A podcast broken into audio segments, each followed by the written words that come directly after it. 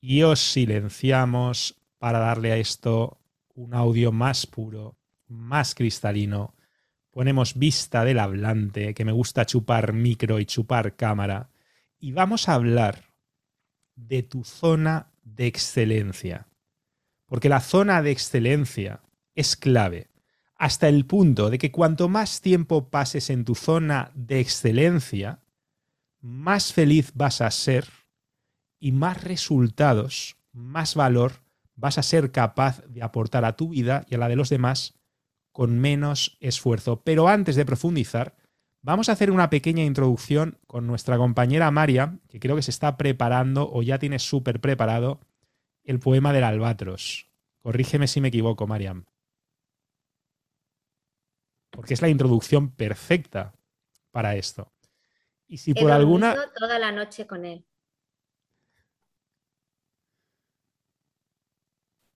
Cuando quieras. Esos son los superpoderes de Mariam, ¿eh? para la que no la conozca, porque le acabamos de dar el poema. Pero como ella tiene muchos superpoderes, es muy hechicera y tal, ella ya ha dormido, ya, ya lo tenía claro desde, desde hace varias vidas atrás.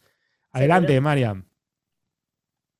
A menudo, para divertirse, suelen los marineros dar caza a los albatros, vastos pájaros de los mares, que siguen indolentes compañeros de viaje al barco que se desliza sobre los amargos abismos. Apenas los arrojan sobre las tablas de cubierta, que estos reyes del azul y torpes y avergonzados dejan que sus grandes alas blancas se arrastren penosamente al igual que remos a su lado. Este viajero alado, qué torpe y débil, él, otrora bello, qué feo y qué grotesco, aquel quema su pico con una pipa, otro imita cojeando al inválido que una vez voló. El poeta se asemeja al príncipe de las nubes, que frecuenta las tormentas y se ríe del arquero. Exiliado sobre el suelo en medio de las burlas, sus alas de gigante le impiden ya marchar. Fenomenal, fenomenal. Muchísimas gracias, Mariam. No te aplaudo que tengo las manitas ocupadas con mil botones, pero vamos a empezar para entender lo que es la zona de excelencia, vamos a empezar entendiendo lo que no es. Y este pajarito que describe Baudelaire, el albatros, son como estas gaviotas gigantescas de los mares, que son absolutamente incapaces de hacer un despegue vertical. Por eso, cuando caían en los barcos, no se podían escapar, se quedaban atrapados y estaban totalmente fuera de su medio. Entonces quiero que te imagines a este pájaro majestuoso que es el rey de los cielos, como describe Baudelaire. Él lo compara al poeta, o dice el poeta es como el albatros, ¿no? Está siempre fuera de su medio. Pero no vamos a entrar ahora en temas tan artísticos ni tan poéticos. Vamos a entender que esa imagen del albatros es la imagen de todos y cada uno de nosotros cuando estamos fuera de nuestra zona de excelencia. ¿Y por qué lo tengo esto ahora mismo tan fresco? Pues lo tengo tan fresco porque he pasado todo el santo día y llevo días y semanas saliendo mucho de mi zona de excelencia, pero ahora os contaré un poquito más sobre esto, porque quiero que también vosotros compartáis cuando llegue el momento vuestras experiencias.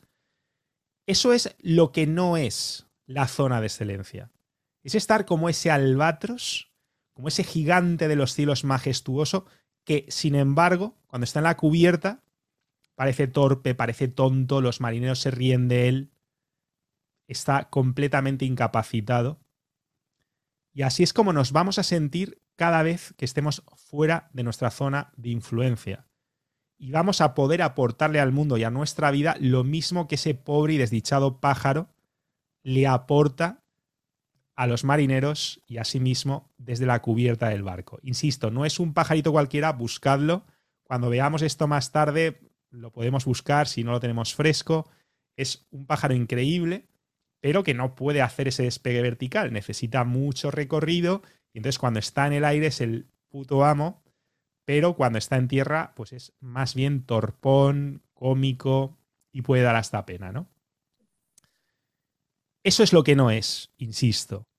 Para entender lo que es la zona de excelencia, podemos pensar en Superman.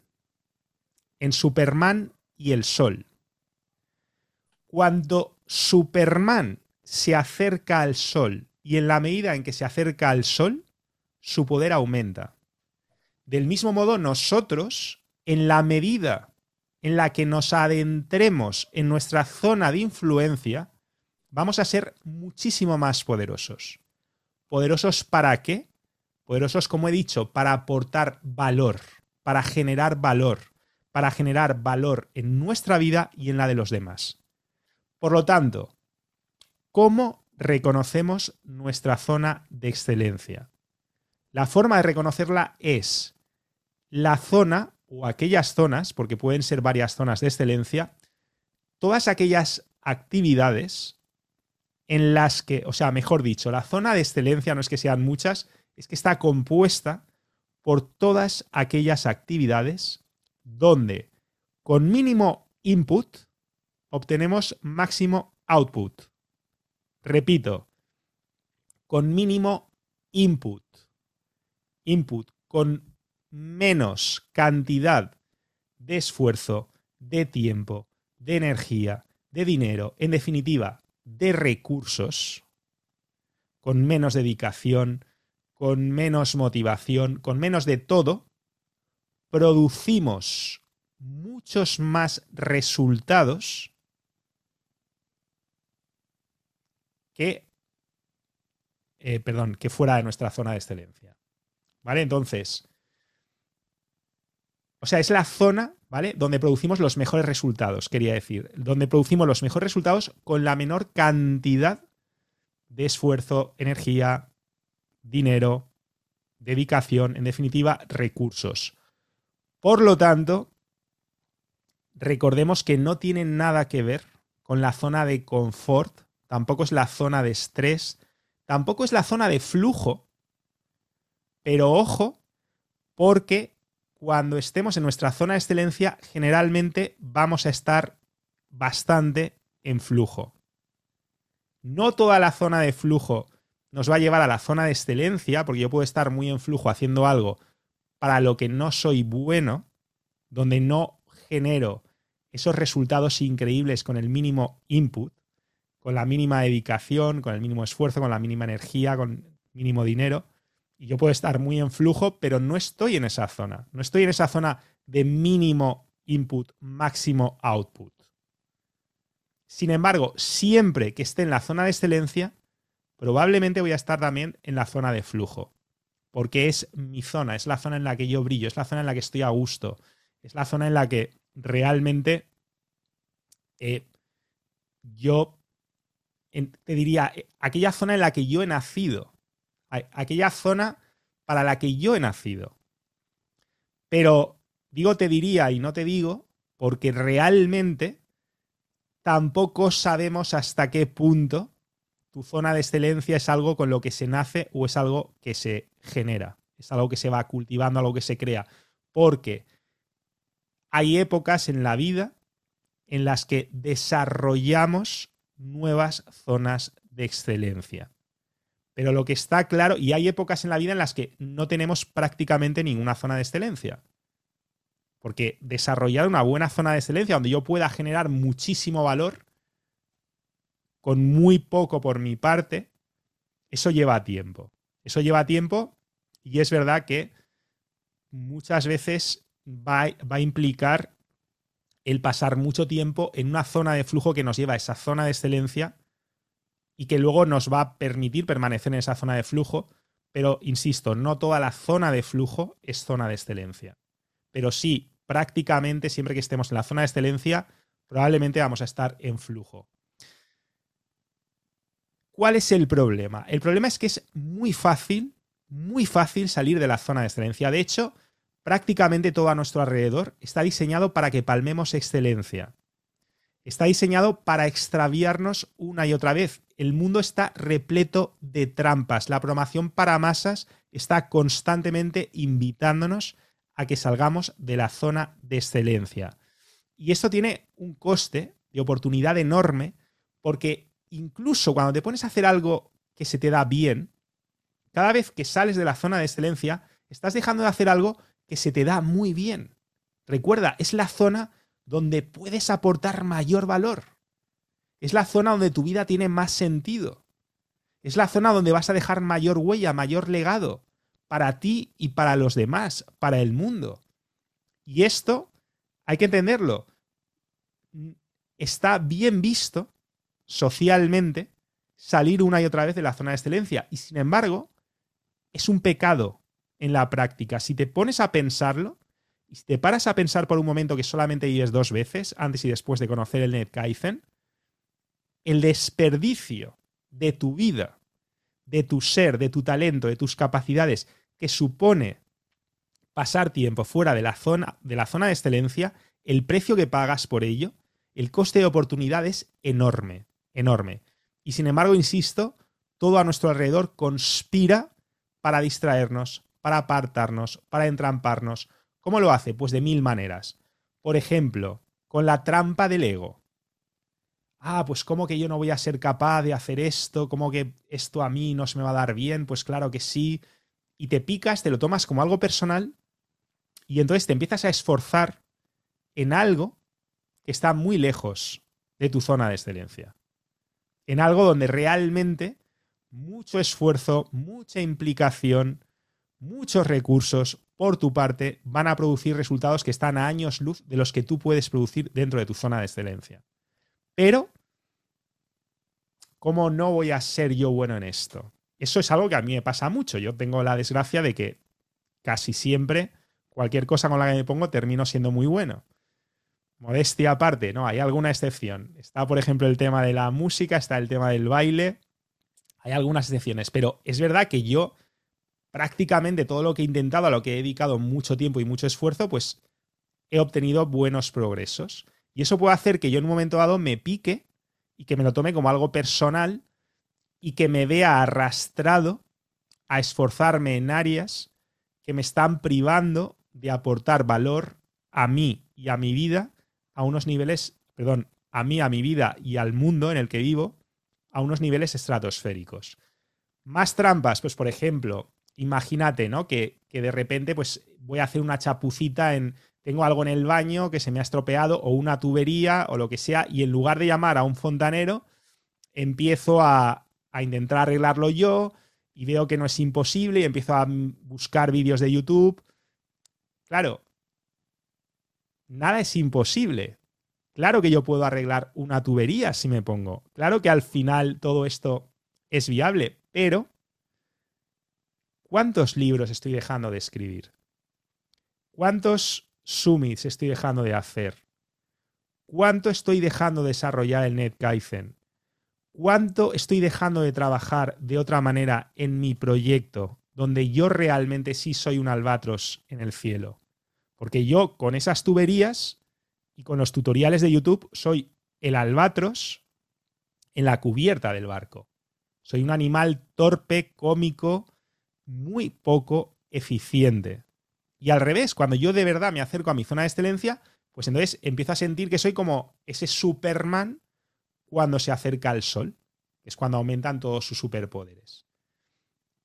Por ego podemos caer en salir de nuestra zona de excelencia, también simplemente porque muchas veces perdemos la lógica externa, olvidamos el por qué, olvidamos el para qué de los juegos que jugamos en la vida y terminamos demasiado atrapados en ese juego, terminados demasiado atrapados en ese laberinto. Yo ahora, por ejemplo, os decía que estoy pasando una época deliberadamente, y ahora, ahora veremos por qué, porque esto es un poquito más complejo, bastante fuera de mi zona de excelencia y el que quiera saber algo más, que busque netkaizen.com y verá en lo que estoy trabajando con estas manitas. Totalmente fuera de mi zona de excelencia. Pero hay cosas que no puedo delegar o que no quiero delegar y por lo tanto me toca, si no llegar a mi zona de excelencia, sí por lo menos desarrollar una cierta zona de competencia. Esto sería tema de otro summit, así que no vamos a entrar. Pero si necesito llegar a una zona de competencia en ciertos ámbitos. ¿Qué pasa? Que incluso sabiendo que estoy fuera de mi zona de excelencia, que estoy en un terreno muy peligroso y sabiendo y habiendo decidido que el tiempo y el esfuerzo que le quiero dedicar a ese frente es limitado, para mí es muy fácil caer en uno de estos laberintos, porque de nuevo, pues de repente me aparece un plugin, porque yo estoy ahora con la web, estoy desarrollando esa zona de competencia como webmaster, no de excelencia, insisto, pero de repente pues eh, aparece algo, por ejemplo, hoy, para un plugin, para una función ridícula de sintonizar las redes sociales con ese plugin y entonces hay que averiguar las APIs de esas redes sociales, luego esas APIs no te lo ponen fácil, luego están llenas de Murphys, te están obligando a sacarte no sé qué permiso de desarrollador, que al final dices, bueno, al final el problema lo tienen ellas, no tengo yo, al final me está esparetizando completamente, al final el impacto que va a tener esto sobre mi proyecto es mínimo y yo no me he dado cuenta. Y sin percatarme me he dejado arrastrar por ese laberinto y me he ido alejando más y más y más y más de mi zona de excelencia. Y esta vez no ha sido por ego, ha sido simplemente porque sin darme cuenta me voy metiendo, me voy metiendo, me voy metiendo y yo soy muy consciente del valor que tiene pasar tiempo dentro de mi zona de excelencia. Y quiero evitar esto a toda costa y aún así me ocurre. Por lo tanto, no quiero ni imaginarme lo que le ocurrirá a muchísima gente que ni siquiera tiene idea de lo que es la zona de excelencia. Entonces, eso es muy importante, entender que la lógica interna nos puede atrapar, nos puede meter en esa cárcel y hacernos prisioneros de ese juego que en un primer momento no queríamos jugar. Maslow, por ejemplo, hablaba mucho de que quien solamente tiene un martillo se cree que todos son clavos, intenta solucionar todos los problemas a martillazos, ¿no? El que solamente tiene una herramienta, de esto hablaba Marcos Vázquez en nuestro último directo. Y a mí me gusta incluso darle un giro más de tuerca y pensar no solamente que la vida muchas veces nos ofrece herramientas diversas y en el Kaizen creemos en esto y por eso abrazamos la transferencia de resultados y las sinergias, sino también muy importante el no olvidar, el no olvidar para qué hemos cogido esa herramienta. Porque muchas veces yo cojo el martillo, cojo el clavo y acabo completamente hipnotizado con el proceso del martillo y el clavo, porque como he dicho al principio, quizás estoy en mi zona de flujo, quizás estoy fuera de mi zona de excelencia, pero estoy súper entretenido. Hemos desarrollado esa capacidad de concentrarnos, de meternos en algo y estamos en flujo. Y estamos ahí con el martillito y con el clavo y se nos olvida no solo que tenemos muchas más herramientas, sino que además lo que queríamos era hacer, ¿qué te diré?, una estantería. Y se te ha olvidado que tú no estás ahí para darle golpecitos al clavo con el martillo, que tu propósito externo lo que tú pretendías desde la lógica externa era hacer construir una estantería. Y si un clavo de repente se te pone un poco tonto, pues tendrás que buscarte la vida, pero no puedes olvidar que lo que querías era construir una estantería. Y esto, insisto, que puede parecer así un poquito abstracto, lo estoy yo viviendo ahora mismo cada día desde hace un tiempo, porque hay un montón de cosas de mi proyecto que tengo que cambiar, creo que os he hablado de esto en otras ocasiones, que si primero era la tienda, que estaba obsoleta, que si un montón de historias que estaban un poco del pleistoceno en algunos aspectos de mi proyecto. No en Nacioneca, Nacioneca es absolutamente vanguardista. Es, esto está a años luz incluso de los más avanzados. Pero otros aspectos se habían quedado súper atrasados y yo, como no me sentía cómodo, como además estaban muy fuera de mi zona de excelencia, como además delegar era otro coñazo que también me sacaba de mi zona de excelencia, pues iba haciendo como, como ese anfitrión que va metiendo el polvo debajo de la alfombra y que da una fiesta y otra fiesta y vienen invitados y él mete el polvo y la porquería debajo de la alfombra y llega un momento en el que, claro, detrás de la alfombra un día se gira y ve un bulto y tiene un dinosaurio debajo de la alfombra. Entonces yo estaba ya en ese momento en el que o me comía el dinosaurio o él me comía a mí. Y eso implicaba de repente afrontar un montón de problemas que no quería afrontar y no los quería afrontar porque en el fondo sabía que me iban a sacar de mi zona de, excelencia. Y, y, por eso es tan importante, ¿no? Cuando finalmente das el paso, cuando en la vida constantemente vamos a tener invitaciones para salir de nuestra zona de excelencia, es muy importante ser conscientes porque incluso yo ahora fuera de mi zona de excelencia hay momentos en los que disfruto, hay momentos en los que estoy en flujo, pero estoy muy fuera de mi zona de excelencia. Entonces no puedo perder esa lógica externa. No puedo perder ese propósito externo, nunca. Insisto, me pasa a mí, que soy bastante consciente de la zona de excelencia.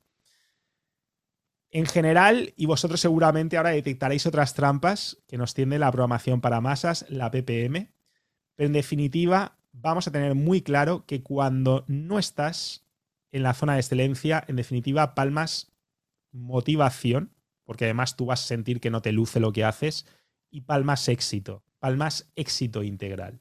Es decir, tiene un coste de oportunidad enorme, recuérdalo, cada minuto que pasas fuera de tu zona de excelencia, cada hora que pasas fuera de tu zona de excelencia, no lo estás pasando en tu zona de excelencia, que es donde eres Superman cuando se acerca al sol.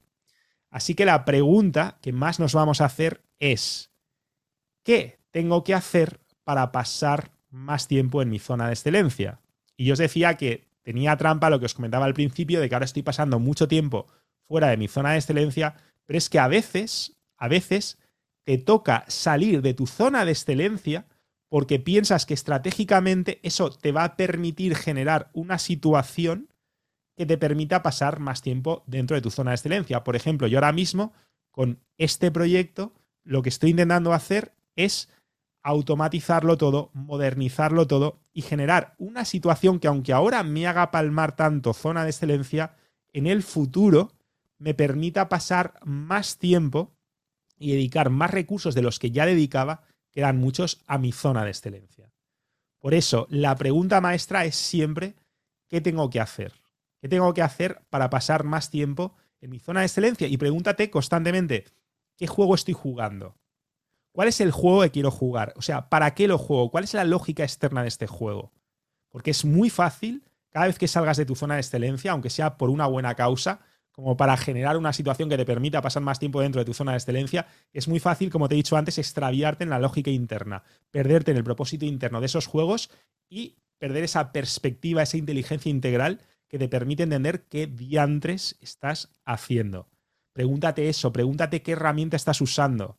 ¿Estás palmando con la herramienta? O sea, hazte las preguntas que sean necesarias, pero háztelas para pasar más tiempo en tu zona de excelencia.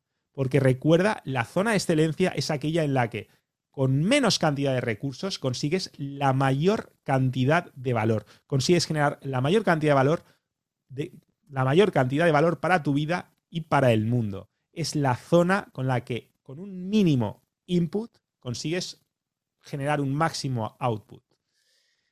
Y ya está, ya está, no nos atrapemos con esto, no seamos como como ese atrapadito, ¿no? Que, que quiere ser cazador y entonces empieza a fabricar un arco y se obsesiona con el arco y se olvida de que su zona de excelencia estaba disparando flechas.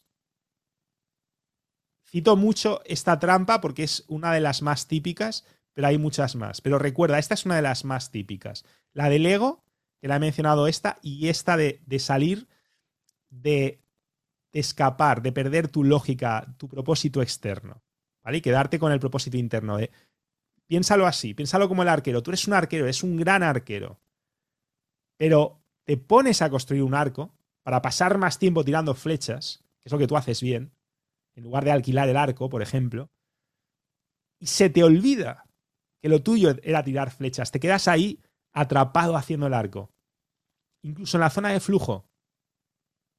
Por eso no pensemos que todo lo que es zona de flujo ya es perfecto y ya nos va a llevar al éxito absoluto y a la felicidad absoluta.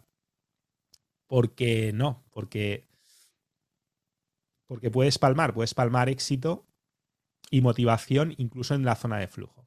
De hecho, bueno, yo puedo jugar un videojuego que no me aporte absolutamente nada o hacer cualquier otra actividad que me permita estar en una zona de flujo, pero no estoy en mi zona de excelencia. ¿Por qué? Porque aunque el tiempo se me pase rápido, aunque mis, digamos, mis habilidades y mis retos estén equilibrados, realmente no estoy generando toneladas de valor, como sí puedo hacer en mi zona de excelencia. ¿Vale? Esta es la, la pregunta clave. ¿Dónde soy capaz de generar mayores resultados con mínimos recursos? Donde genero ese máximo output con mínimo input.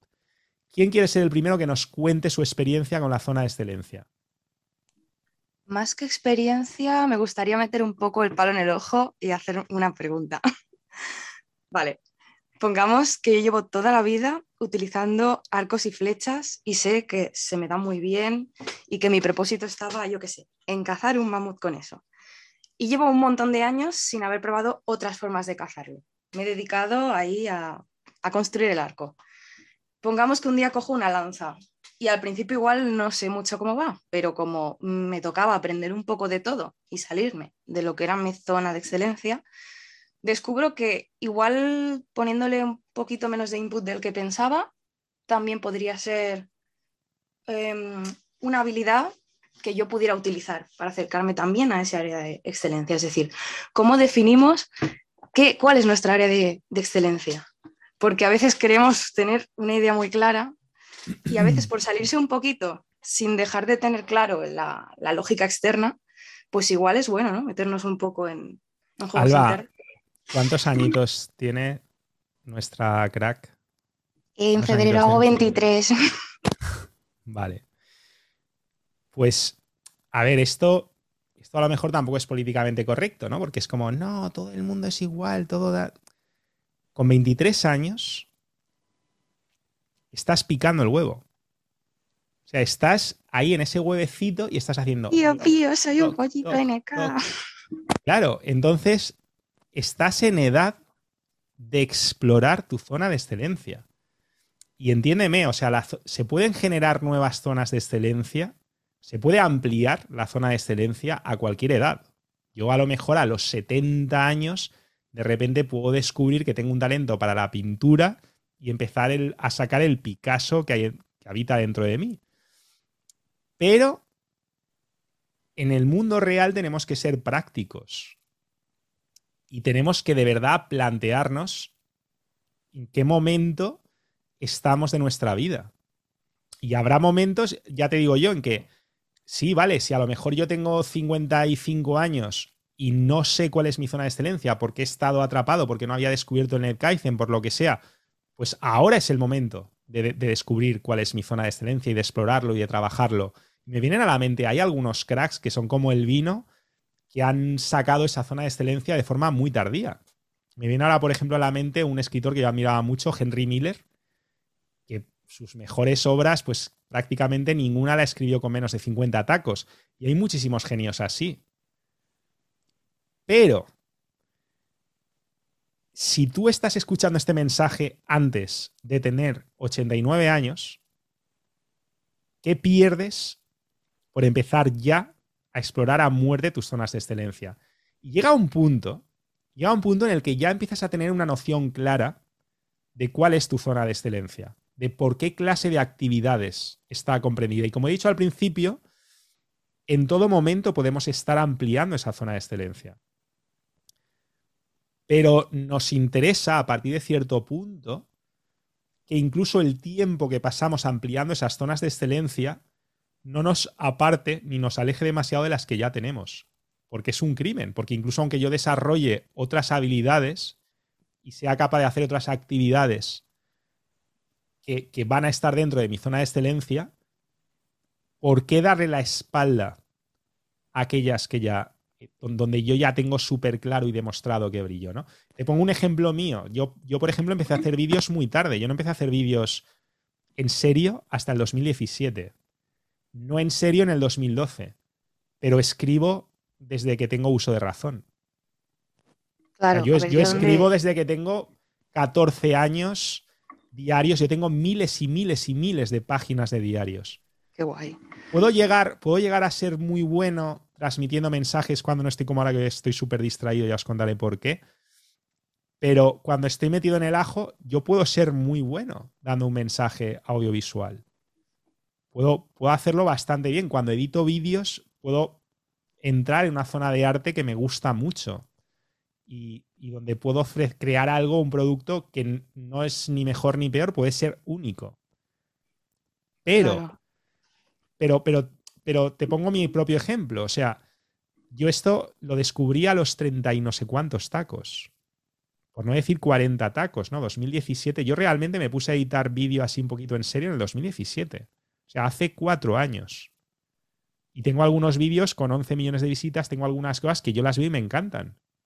Y esa es una nueva zona de excelencia tardía de cuarentón. Ahora tengo 45 tacos. Esto, pues eso, hace, hace cuatro años, ¿no? O sea, 2020 es justo hace cuatro años, pues ya tenía, ya había pasado de los 40. ¿Era sinérgica con otras zonas de excelencia? Sí. Porque, por ejemplo, esos vídeos super editados de mi canal más artístico, pues casi todos están guionizados. Y la parte del guion bebe de mi parte de escritor.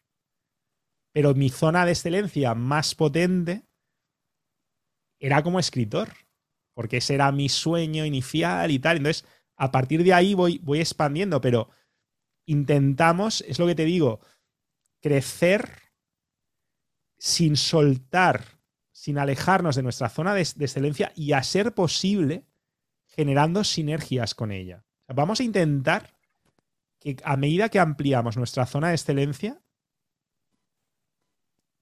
podamos generar sinergias con, con, la zona de excelencia que ya tenemos consolidada.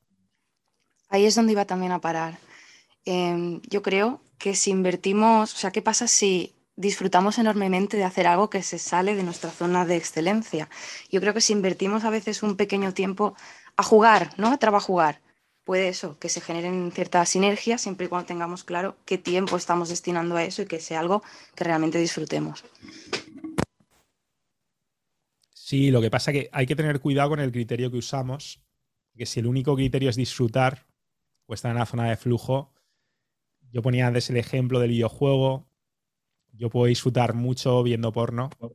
Bueno, con algo que cambie mi vida y que me, mejore a mí. Que haya un plan y que haya una estrategia detrás y por supuesto nos vamos a equivocar muchas veces. Es como si ahora de repente digo, voy a ser programador.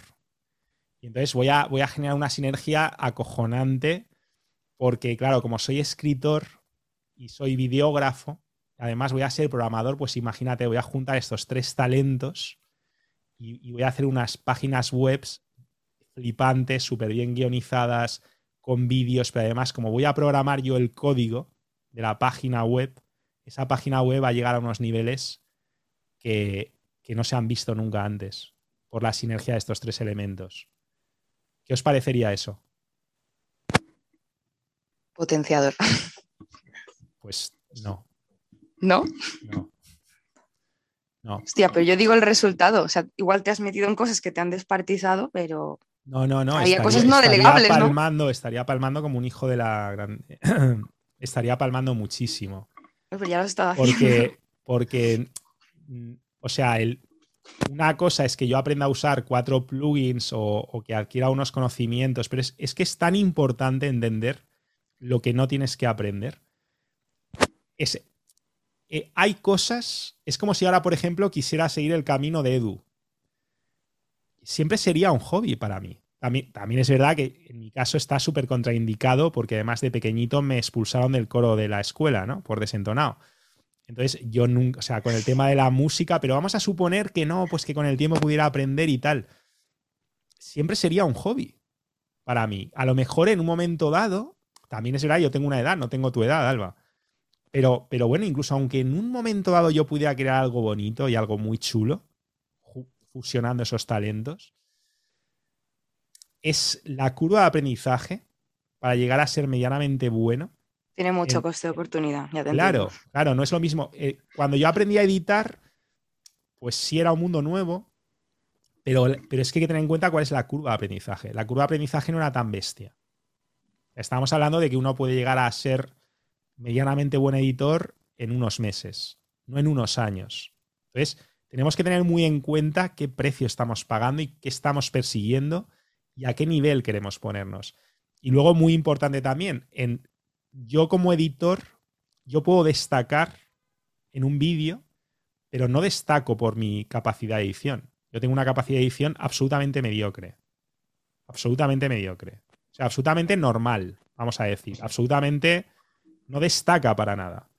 Lo que destaca es dentro de una capacidad normal que yo puedo dar rienda suelta a otras capacidades que ya sí son más extraordinarias sin estar constantemente saliendo de mi zona de excelencia.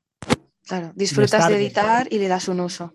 Sí, no, pero no porque disfruto, sino porque no me encuentro obstáculos, barreras que constantemente, o sea, al principio sí, al principio la zona, claro, al principio la zona de aprendizaje era tan bestia, la curva de aprendizaje era tan bestia que yo no podía entrar en flujo, porque constantemente yo tenía una idea, pero mi capacidad práctica para llevarla a cabo era muy limitada. Entonces, yo ahora simplemente tengo una capacidad normal para llevar mis ideas a cabo y como me desmarco por mis ideas, me puedo desmarcar en, en la hora final. Pero ahora, por ejemplo, haciendo la web, estoy en exactamente como estaba al principio con el tema de la edición. ¿Por qué apuesto por eso? Porque entiendo que con esto y otros, y otros temas, la curva de aprendizaje no es de años, es de semanas o de meses. Pero yo ahora mismo sí que estoy constantemente palmando zona de excelencia porque ah, yo no puedo ejecutar a la velocidad de, en la que están mis mejores atributos. mis, mis mayores superpoderes ahora mismo están completamente capados cuando yo intento plasmar algunas ideas que tengo en la web, porque de repente me encuentro con problemas técnicos y con historias que me están sacando constantemente, constantemente. Claro, o sea que tú en el ejemplo de antes eh, te referías no a que ya tuvieras un talento de programador, sino de empezarlo de cero teniendo ya los otros dos talentos, ¿no? O sea, ahí es donde no sería potenciador meterte en ese berenjenal. Porque yo te había entendido en el supuesto de teniendo ya la dote de, también de superprogramador. No, ¿no? No, no, yo quiero que hablemos de nosotros porque esto es real. Esto es muy real y, por eso os invito a que hagáis lo mismo que estoy haciendo yo. Es un ejercicio que yo estoy haciendo y os invito a que lo hagáis también, ¿no? Yo os, he preguntado, yo, tal y como soy ahora, si yo ahora me pongo esa meta, puede sonar muy romántico. Algunos que no entienden bien el NetKaizen pueden decir, oh, sí, claro que sí, psicología del éxito, el cielo es el límite. Pero no está alineado con tu proyecto. Tenemos, no es que tenemos recursos limitados, es que si fuéramos inmortales. Entonces sí. Pues a lo mejor sí, pero de momento mm, no nos están dejando mucho, ¿vale? Que nos hagamos inmortales. Entonces, ahora mismo, tal y como está la situación, siendo realistas, con esa curva de aprendizaje, en mi caso sería una palma enorme, porque el coste de oportunidad sería enorme. Lo mismo que el mismo ejemplo que he puesto antes. Yo para llegar a, tener a lo mejor los conocimientos de música que tiene Edu o sus habilidades. O sea, yo a lo mejor, si tuviera la mitad de sus habilidades, pues podría ser buen profesor porque ahí sí que, sí que a lo mejor eh, puedo, igual que él, tener ciertas nociones pedagógicas y una experiencia y, y puedo estar ya un poquito más cerca de mi zona de excelencia. Pero en la parte del conocimiento musical, de las destrezas musicales, estoy a años luz. Entonces, para yo ponerme a un nivel que simplemente no me estuviera capando constantemente mi incapacidad, el precio que tendría que pagar para eso en años, en tiempo, en dedicación, sería enorme. ¿Es imposible? No lo sé, puede que no. Pero, pero, por, pero, pero, ¿por qué iba a aceptar yo ese reto? ¿Por ego? ¿Por, ah, es que no puedes, Mario? ¿Es que hay algo imposible? ¿Estás imbécil o qué te pasa? Y, los, y todos los libros que estás dejando de escribir y todo lo que estás dejando de generar y todas las otras ideas se van a freír gárgaras. O sea, mi yo estaría palmando mi verdadera zona de excelencia. Por eso es tan importante que si mides 1,60, no te propongas jugar al baloncesto. Y ojo que ha habido grandes jugadores al de baloncesto que medían 1,60. Y hay excepciones. Pero no sé si me he explicado. Sí, que ese era el proyecto de esas personas que medían unos 60. Ahí es donde puede, y eran buenos. ser interesante em, eh, hacer equipo, ¿no? Con alguien que sí que tenga esa, otra destreza, que, sí que estaría muy alineada en tu proyecto, pero que mm, tú no, no, no, no, te cunde eh, ponerte con ello. O a lo mejor sí te cunde ponerte hasta unos mínimos y que luego lo demás, las otras aptitudes lo potencien, ¿no? Pero se puede mirar también eso, ¿no? De, buscar ahí algún socio que, sí que controle mucho de eso. Yo lo que entiendo, Edu, y, fíjate, Mario, o sea, tú dices lo de, pues ah, vale, tú dices lo de que tú ponerte ahora con lo de programar, que sí que lo podrías hacer excelente, pero realmente lo que tú eres bueno, o sea, es lo que digo, tú dices, no, nosotros te vemos y decimos, no, se pone en eso y lo hace espectacular. Pero tú lo que eres bueno, o sea, lo que realmente tú eres un crack es en la escritura es como, como escritor. Entonces, ponerte a aprender otra cosa, estás palmando tiempo cuando ya tienes algo en lo que eres bueno. Entiendo eso con, con tu zona de excelencia. Ya tú sabes que eres bueno escribiendo y los que estamos aquí sabemos que somos buenos en algunas cosas, pues hay que explotar más eso, ¿no? Que perder tiempo aprendiendo otra cosa cuando ya, ya tienes eso que te apasiona y que sabes que eres un crack, ¿no? Sí, ahí, y construir, y construir a partir de eso. si tú has estado 20 años generando una base de algo, pues luego intenta, si tú encima de, de todos esos cimientos construyes algo, intenta que se beneficie de esa base que has creado. Intenta que no sea algo que no tenga nada que ver. Intenta que sea algo sinérgico. Por eso os ponía mi ejemplo de que con el, con el caso de los vídeos se ha beneficiado mucho de talentos previos que yo había estado ahí dándole muchísima. Le, había estado metiendo muchísimo gas. Con el tema del, de la seducción de las dinámicas sociales, de la salud extrema, de la psicología del éxito. Ahí también hay muchas sinergias. No quiero entrar ahora, pues si no me, pondré pesadito aquí contándoos mi vida. Pero yo he intentado siempre, y a veces cuando no lo he hecho, he palmado siempre. O sea, no, no me estoy poniendo como un ejemplo de siempre me ha salido, ¿no? Ahora mismo yo estoy viviendo en carne propia lo que es salir de la zona de excelencia. Y es muy duro. Pero me alegro de que soy consciente de que estoy palmando. O sea, si yo, si yo ahora mismo me picase con esto y se me olvidara que yo estoy saliendo de mi zona de excelencia para generar una situación que me permita pasar más tiempo en la zona de excelencia, si yo olvidara esto, palmaría muchísimo. Entonces yo me alegro ahora mismo de estar un poco frustrado. Vale, la cosa, Mario, que por ejemplo yo tengo la misma edad que Alba, yo tengo 23 años, bueno, ya los cumplí. Eh, para nosotros, ahora estamos en el momento de encontrar la zona de excelencia, como dijiste. Pero hay gente que ya. que espera, te, interrumpo. Dime. cuidado. Cuidado con la palabra encontrar.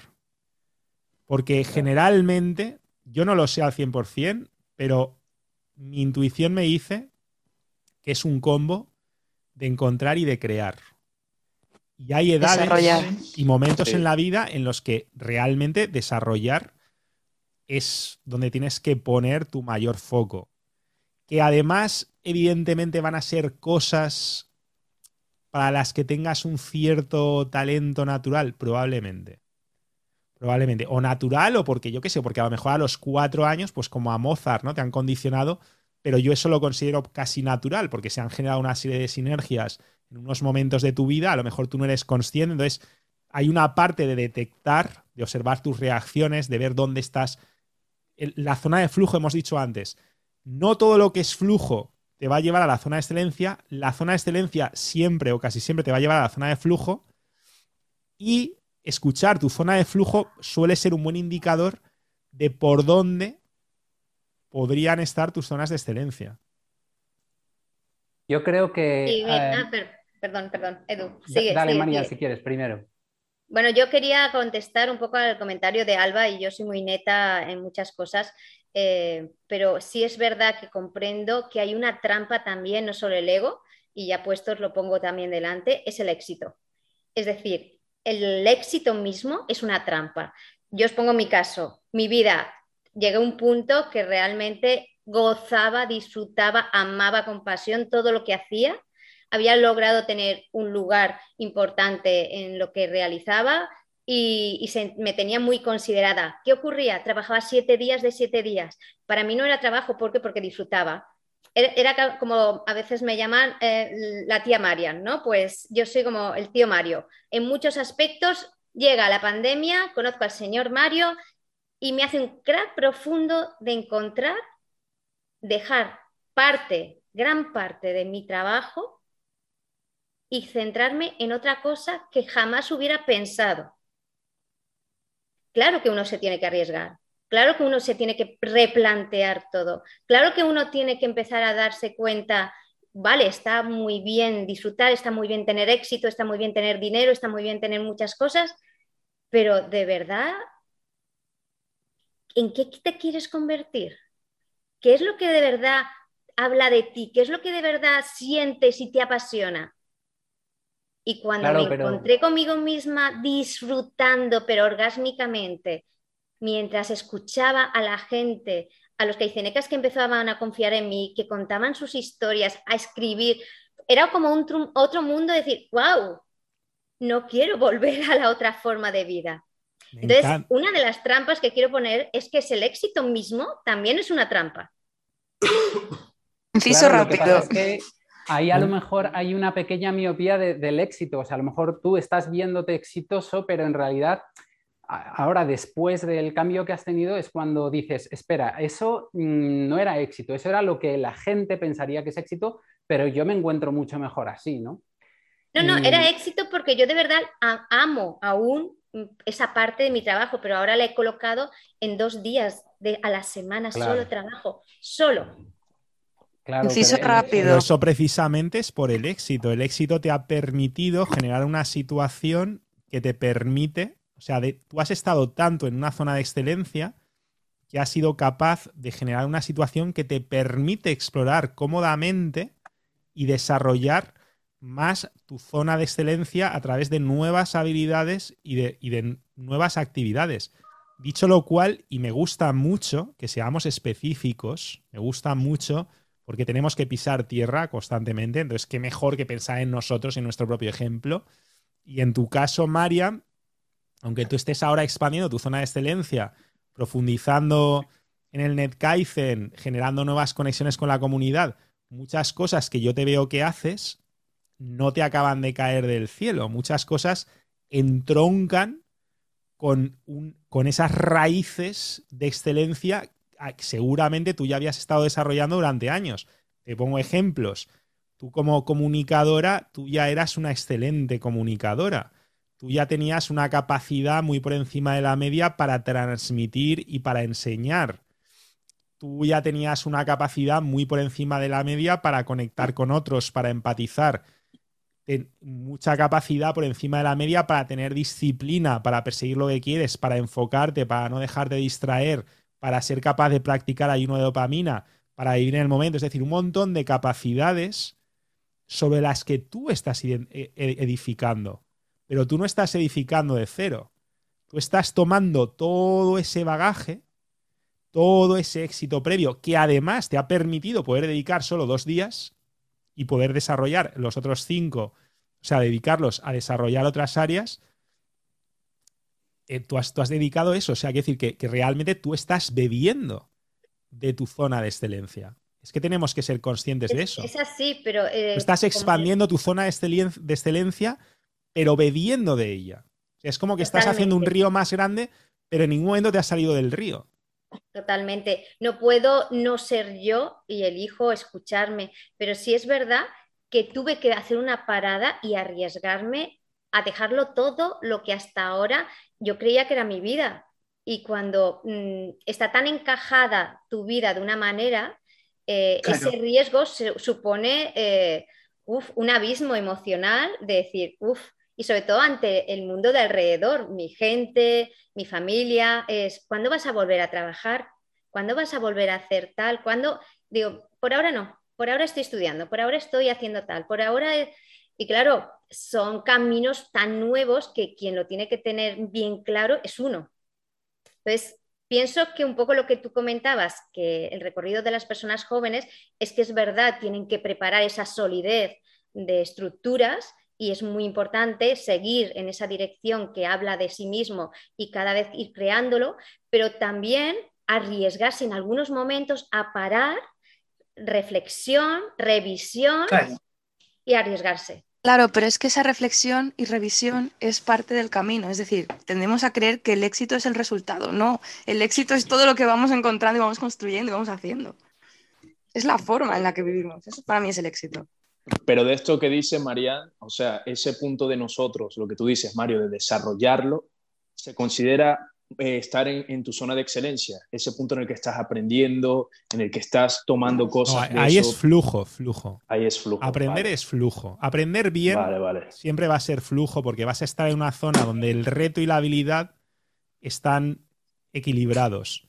Yo cuando yo habré pasado horas y horas y horas y horas cientos, si no miles de horas sarjeando con personas que a lo mejor me imponían. Y yo ahí tenía varias formas de aprender. Yo podía aprender estresado o podía aprender aburrido porque no me estimulaba la interacción, pero como mejor aprendía en la zona de flujo. Pero, y además, esa zona de flujo me llevaba más rápido a desarrollar esa zona de excelencia. Es el camino más rápido. Se puede aprender a base de trompicones y a base de estrés y a base de cortisol o aburriéndonos, como nos enseña la, la programación para masas. Sí, pero se aprende mucho peor y de manera mucho más ineficiente. Se aprende de manera subóptima. Entonces, en vuestro caso, sí que la zona de flujo es fundamental. La, la, zona de flujo es condición necesaria para perseguir de manera óptima la zona de excelencia. Te puedes acercar, insisto, a trompicones, pero si puedes entrar en flujo, mejor. Y eso es una condición necesaria para perseguirlo de manera óptima, pero no es suficiente, insisto, porque puede que tú estés en flujo y estés haciendo el imbécil. Y yo cuando pienso en los que sois más pequeñitos, decís, pues tengo 20, tengo, porque si al final es que hay que ponerle números a todo esto. Yo cuando tenía 20 años estaba años luz de vosotros. no Porque no había Mario Luna. Pues en parte puede que sí. En parte, me temo que sí. O sea, las cosas como son. Yo en parte me tuve que inventar porque no existía. Y me habría gustado, y, intento a lo mejor ser el hermano mayor que me hubiera gustado tener. El tío, el tío. El tío, el tío Mario, a mí me habría gustado tener un tío Mario. Y a lo mejor he tenido algún referente, y tengo muchos referentes, y yo a lo mejor, pues cuando pienso en, en esa, en, ese Mario Luna mm, que no existe, ¿no? Ideal, pues seguramente sea una mezcla de muchos referentes y tal, pero que al final es algo que a mí me, me hubiera gustado encontrar. Pero en cualquier caso, yo cuando pienso, porque le ponemos número, es que hay que ponerle número, cuando pienso en esos 15, 16, 17, 20, 20 y pocos años, pues hay que verlo un poco como raíces de un árbol sí, tú ya puedes tener raíces expandiéndote en esta o en aquella dirección, pero en un momento determinado, si tienes que trasplantar el árbol, lo puedes trasplantar y lo puedes llevar de un sitio a otro muy distinto. Pero llega un momento que cuando ese árbol tiene raíces de excelencia muy grandes, ¿lo puedes trasplantar? Sí. Pero el coste es enorme. Tú imagínate un roble de no sé cuántos miles de años que está ahí con unas raíces enormes, la cantidad de máquinas y historias que necesitas para trasplantarlo. Y entonces, lo único que tienes que preguntar es, sí, no hay nada imposible. Claro que no hay nada imposible, pero, pero ¿vale la pena? ¿O estás palmando? Es mejor que ese roble siga creciendo en la dirección que está o expandiendo sus ramas en más direcciones pero sin perder sus raíces y anclándose todavía más en esa excelencia para dar sombra a más gente y, ser más testigo de, esa gloria que es la creación. Perdona, Edu. Sí, que yo quiero eh, contestar un poco al tema de la edad y tocarlo con, referencia a esto que estás diciendo también, porque eh, lo planteaba Alejandro, ¿no? Si estaba, la gente de 20, 23 años está en, el momento de encontrar eh, zonas de excelencia. Yo creo que, a ver, sí, es una edad que desde luego estás descubriendo muchas cosas y seguramente tienes un estado eh, que si, eres bastante caiceneca vas a estar en el mejor momento de tu vida para, eso, ¿no? Para descubrir. Pero creo que tampoco hay una edad concreta a la que puedes descubrir este y desarrollar, ¿eh? eso que no se nos olvide. Y desarrollar, sí, sí, sí. Bueno, sí. Eh, el caso es que yo creo que no hay edad, o sea, desde pequeño puedes, puedes tener ya una, una zona de excelencia, ¿no? Por ejemplo, lo que decías de un Mozart, ¿no? yo en mi caso, sin compararme con Mozart, pero yo en mi caso desde pequeño siempre he tenido la música en casa y entonces eso me ha hecho que eso ya era una zona de excelencia para mí. Eh, pero luego em, creo que em, eh, efectivamente, a ver, ordenemos las cosas. Primero, la edad sí que, eh, sí que es determinante a lo mejor para lo otro que decías, de si ya has echado muchas raíces, ya mm, eso va a suceder cuando ya tengas más edad, no a los 14 años, ¿no? Pero, mm, pero luego la... A ver, que, se me va. Ah, sí, hay que estar atentos en cualquier edad a que a lo mejor sí que puedes desarrollar otras zonas de excelencia. Por ejemplo, a mí me ha pasado que en el tema eh, audiovisual a lo mejor he hecho un parón y no lo he seguido desarrollando, pero sí me he encontrado que para mí era una zona de excelencia el tema de las cámaras, de, bueno, eso.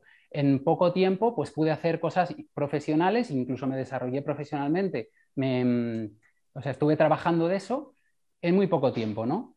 Em, entonces, claro, y yo ya tengo treinta y pico. Pero perdona que te haga una pregunta, Edu. ¿Tú a qué aspiras?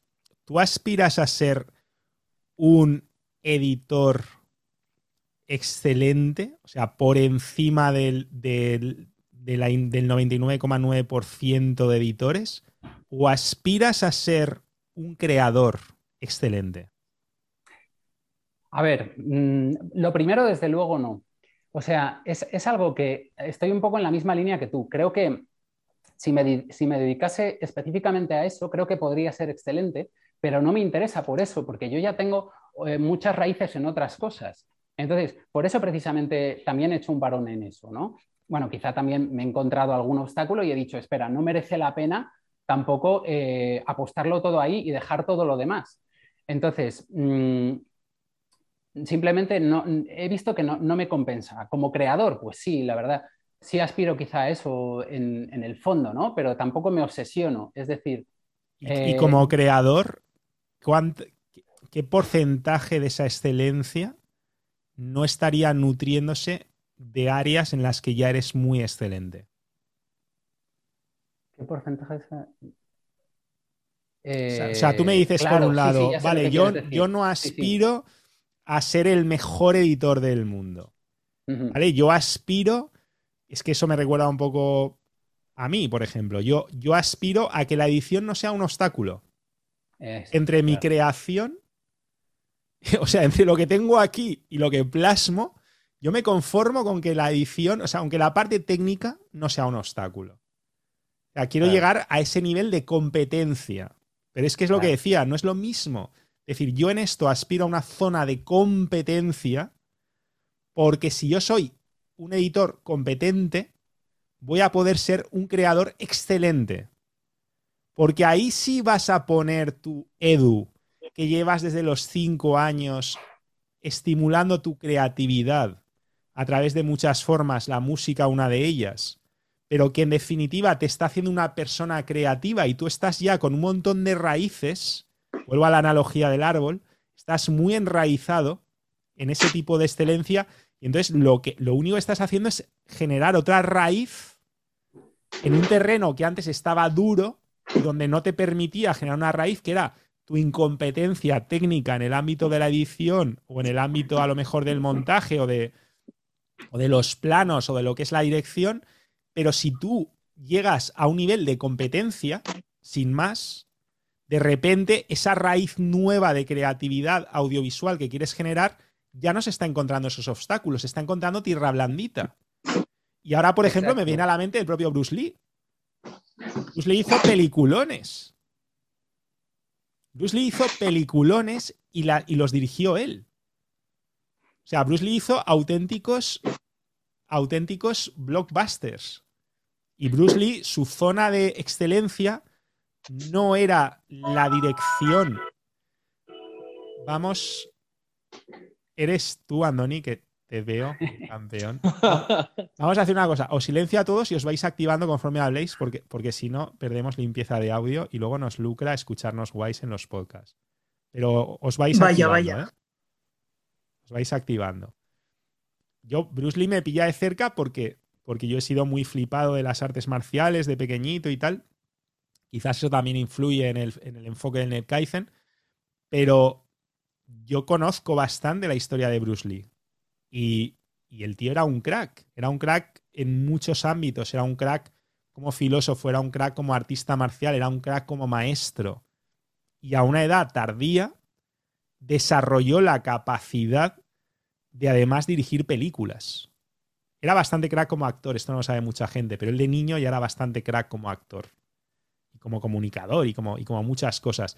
Pero él desarrolló esta capacidad, desarrolló esta zona de competencia, no de excelencia, más tarde.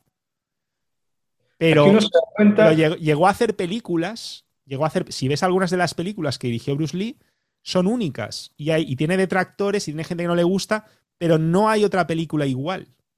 Y son películas que además fueron súper taquilleras. En un momento además donde a los chinos les discriminaba, en fin, un montón de historias, pero que al final tuvo mucho éxito, pero no fue porque fuese un, un director excelente, sino porque se convirtió en un director competente.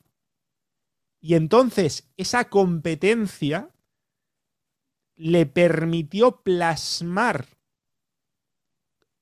partes de sus capacidades donde sí era excelente, como artista marcial, como filósofo, como filosofía de la lucha, como comunicador, y, pudo plasmar todo eso sin obstáculos y pudo crear unas películas únicas y muy exitosas. Pese a no ser un director excelente, simplemente un director competente, pero ya no se ponía en su camino. Es lo que os comentaba antes de la raíz, es lo que me pasa a mí ahora mismo con, con el proyecto web y con algunas cosas. No quiero que ciertas incompetencias técnicas se interpongan en mi camino. Y hay cosas que sí quiero delegar, pero hay otras que no. Por razones que, insisto, no voy a entrar ahora, a ver si no sería demasiado. entrar en cosas ya demasiado específicas que os aburrirían. Pues yo creo que no lo, no lo puedes. ¿Sí? No. Perdón, no, que te quería decir de, de, esto que dice Mario, que yo lo que entiendo de, de, de tus competencias, que tu zona de excelencia es la de creador. O sea, cuando estás creando, cuando es eso que realmente te encanta. Y cuando estás con la edición, que es compaginable, es tu zona de flujo. Pero como ambas cosas se compenetran, no, no hay ningún problema. O sea, porque de edición a crear es algo que, que funciona. Pero tu zona de excelencia es como creador, la música, edición y todo eso, ¿no? Digamos. Totalmente, o sea. Y Mario, creo... en el caso de Mario, sería eh, zona de flujo, lo que está haciendo ahora de webs y edición. No, no, y zona no, de no, no, no, no, no, no. En webs ¿No? ¿No? estoy en zona de flujo. No, no, estoy palmando flujo también. Es lo que Todavía se no. intenta decir. Lo que pasa es No. que la ley de la inercia hace lo suyo, ¿no? Exacto. Ahora estoy ahí, pero a ver, tampoco entro, no llego a entrar. ¿Por qué? Porque eh, hay tantas cosas que te- tenía que poner al día en mi proyecto, cosas que se habían quedado obsoletas. Insisto, no es Nación, Nación NK, es ultra puntero, precisamente. Pero hay un montón de historias que estaban en el puto Pleistoceno.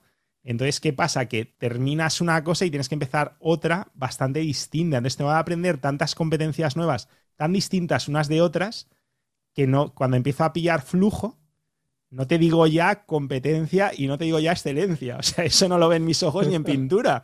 Simplemente con el flujo me cortan. Cuando empieza a estar un poquito en flujo, a otra cosa mariposa.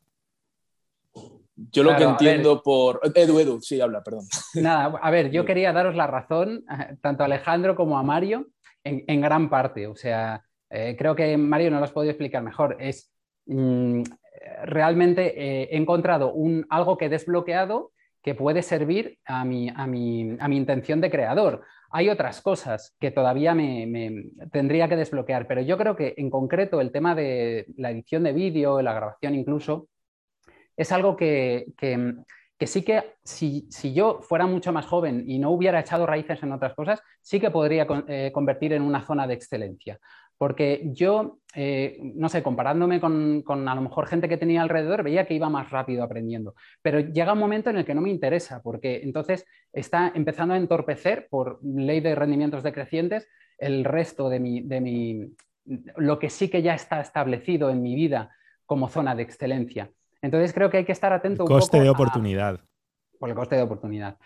Creo que hay que estar atento a eso, a decir, mmm, vale, esto, porque a veces sucede que encuentras zonas de excelencia, pero que no te renta eh, desarrollarlas hasta el final y dejarlas solo pues, en, en, en, llegar a un nivel de competencia, como decía Mario. Competencia luego, al servicio de la excelencia. Vamos a intentar es. sintetizarlo así. Eso es. Y luego una cosa más. Eh, creo que también eh, pues, pues, eso, simplemente hay que estar atento porque puede, pueden aparecer esas zonas de excelencia o puedes encontrar cosas en las que sí que puedes desarrollar una zona de excelencia más, más mayor, ¿no? Como le, como le sucedió a Mario. ¿Y cómo encontrarlas? Pues para mí es eso. Ahí sí que conviene compararte. Compararte, pero inteligentemente, buscando gente que realmente parta de tu misma situación y comparándote. mm, Por ejemplo, mm, si, si tienes eh, gente en un curso al que estás yendo y, está aprendiendo desde el mismo punto que tú y decir, ah, mira, yo estoy obteniendo resultados antes que esta gente. Pues entonces, ojo, a lo mejor esta puede ser una, una zona de excelencia.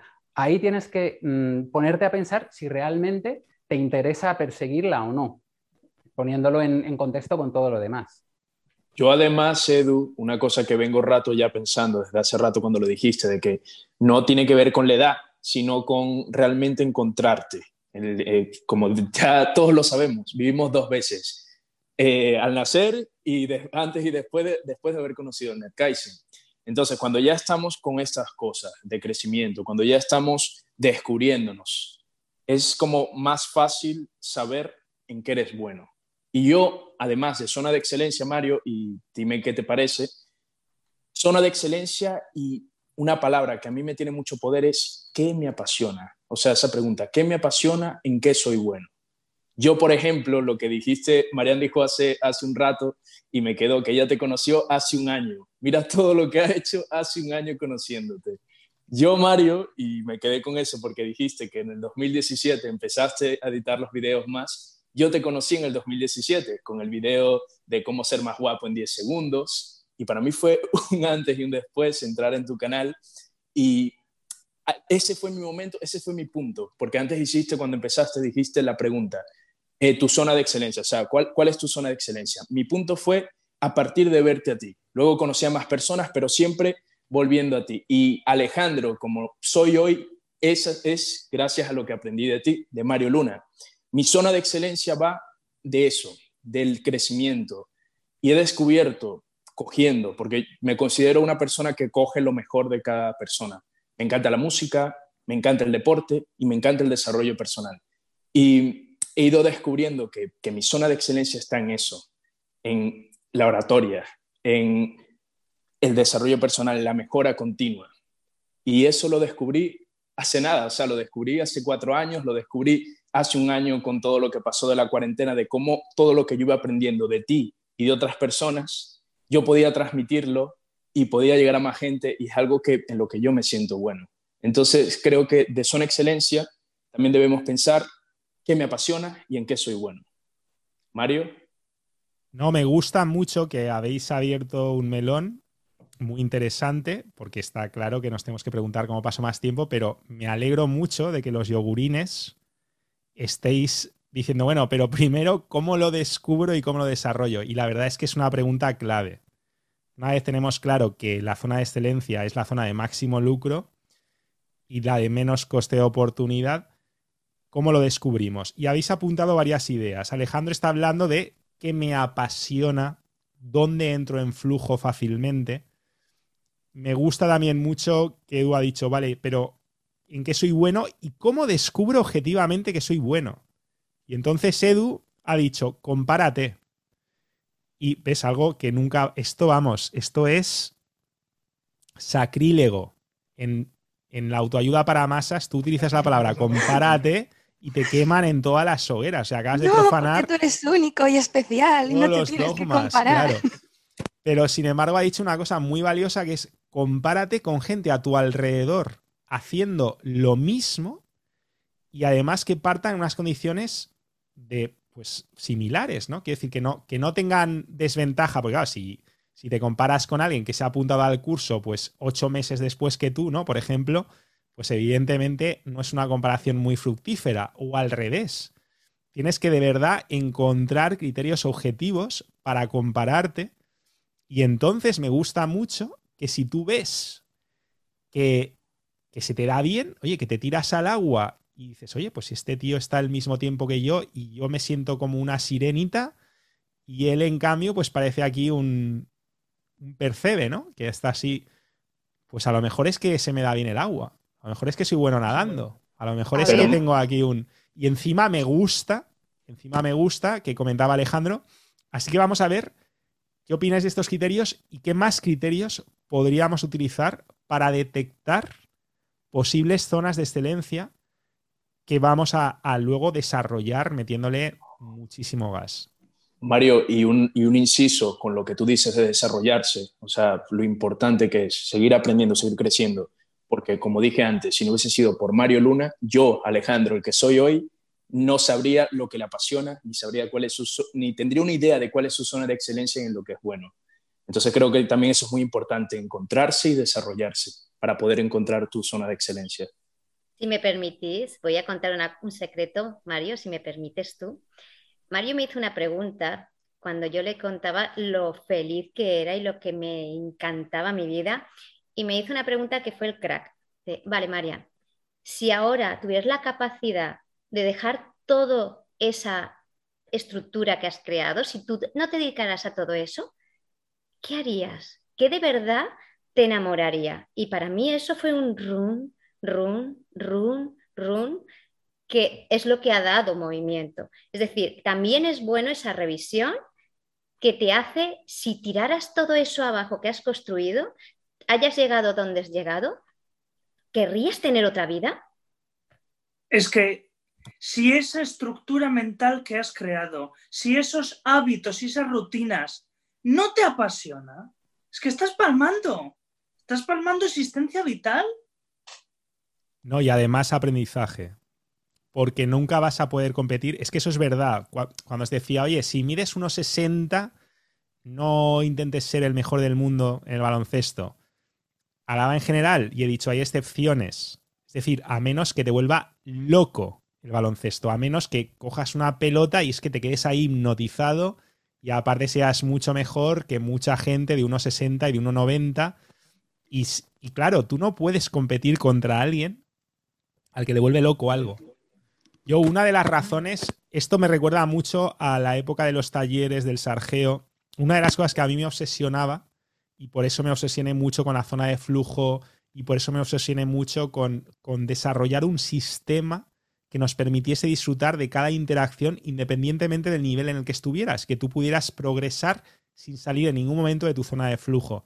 Y todo lo que desarrollamos del método SC y del ganador ganable y de los cinco propósitos, iba todo en esa dirección porque yo, desde un punto muy temprano, me quedó clarísimo que por muy bueno que fueras, que por mucho que gustas a las chicas, que por muchas ventajas que tuvieras, al final el ganador, el que más iba a progresar, era siempre la persona que más disfrutaba con ese proceso y que nunca ibas a poder competir contra alguien que disfrutaba si tú no disfrutabas.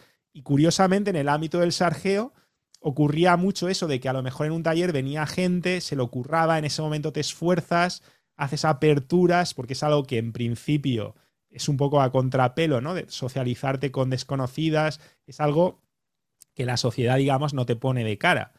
Entonces, claro, yo, yo me daba cuenta, digo, joder, hay gente que puede parecer muy buena, que lo puede hacer muy bien una vez, pero si esa gente no aprende a hacerlo sostenible, y la mejor forma de hacerlo sostenible es disfrutar, esa gente no tiene nada que hacer al lado de alguien que aprende a hacerlo sostenible porque aprende a hacer el proceso en sí gratificante. Es decir, no solamente estás palmando felicidad, y estás palmando tu segunda vida, sino que estás palmando el propio aprendizaje, estás palmando la propia zona de excelencia porque al final nunca vas a progresar en algo de la misma forma que si ese algo te vuelve loco. Mario, aquí existe un hack, un hack que se puede implementar para lo que está mencionando Edu de la competencia y para lo que tú estás mencionando sobre, sobre tus habilidades y cómo juega el mercado, ¿no? Y es y es, que creo que tú lo has mencionado muchas veces anteriormente en tus videos, crear tu propio nicho.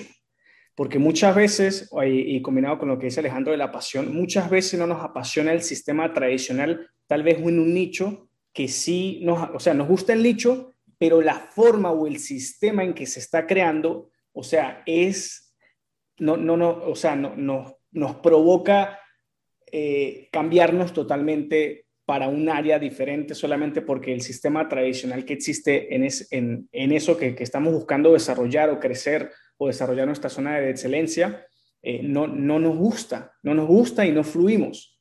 Pero cuando creamos nuestro propio nicho, cuando creamos algo diferente que está unado, algo que tal vez no se ha creado, es cuando logramos disfrutar más del proceso sin tener que cambiar totalmente nuestro objetivo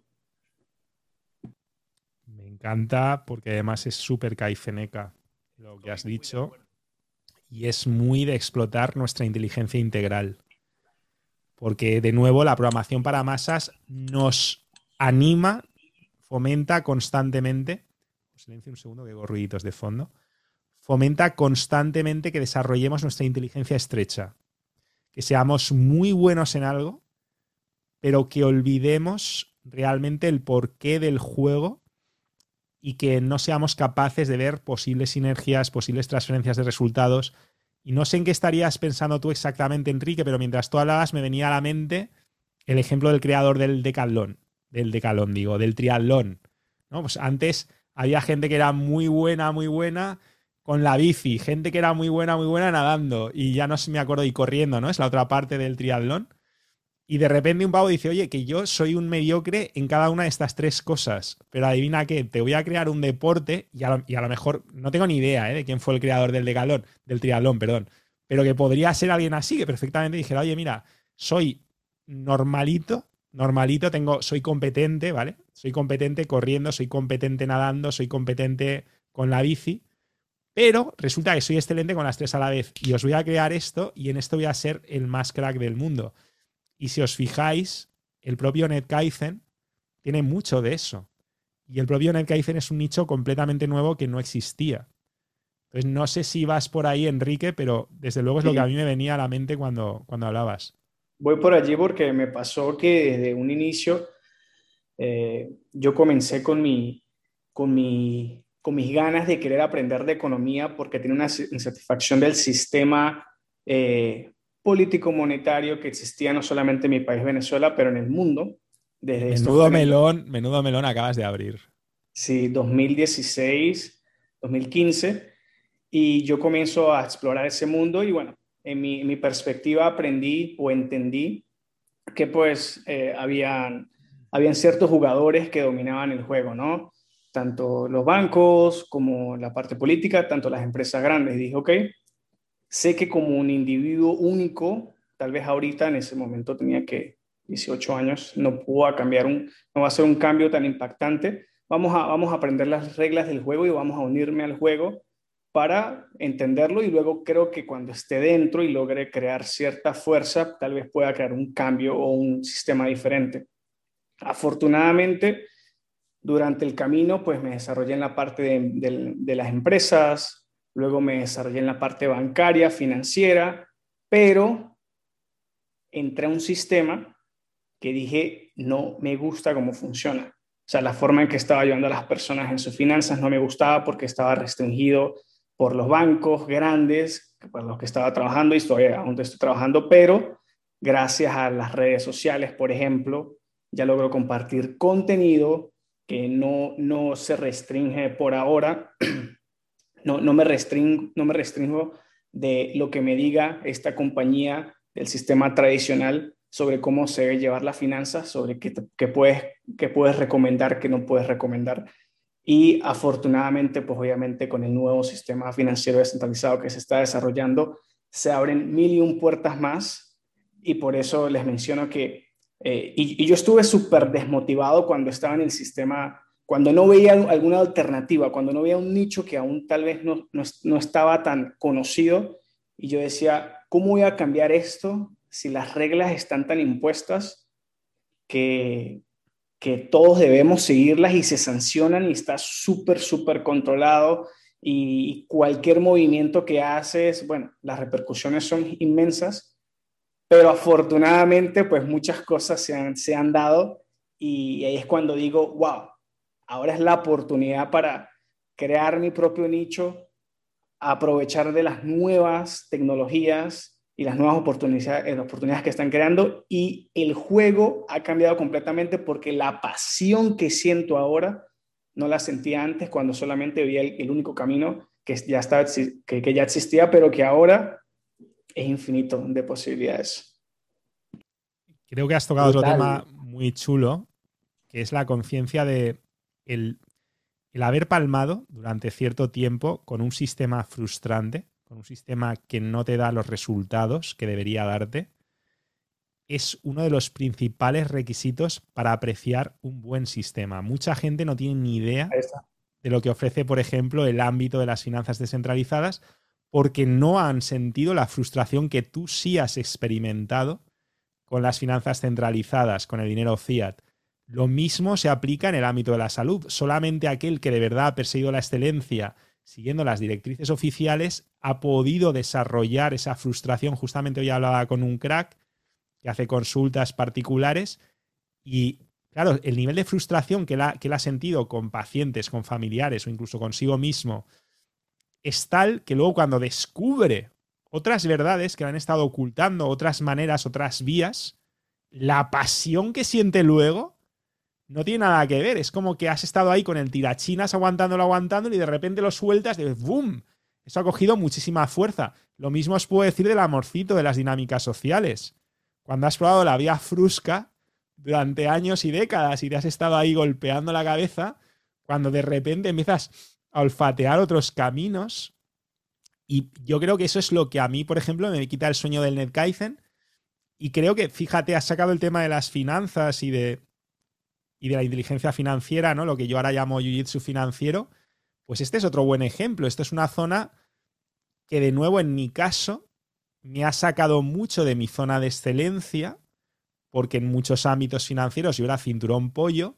Si bien es verdad que en otros el terreno estaba abonado. Por ejemplo, yo quizás porque siempre he sido bastante friki de ciertos aspectos de la cultura, intentar entender cosas, yo llevaba años en los que yo ya era muy consciente de que algo fallaba con el sistema Fiat.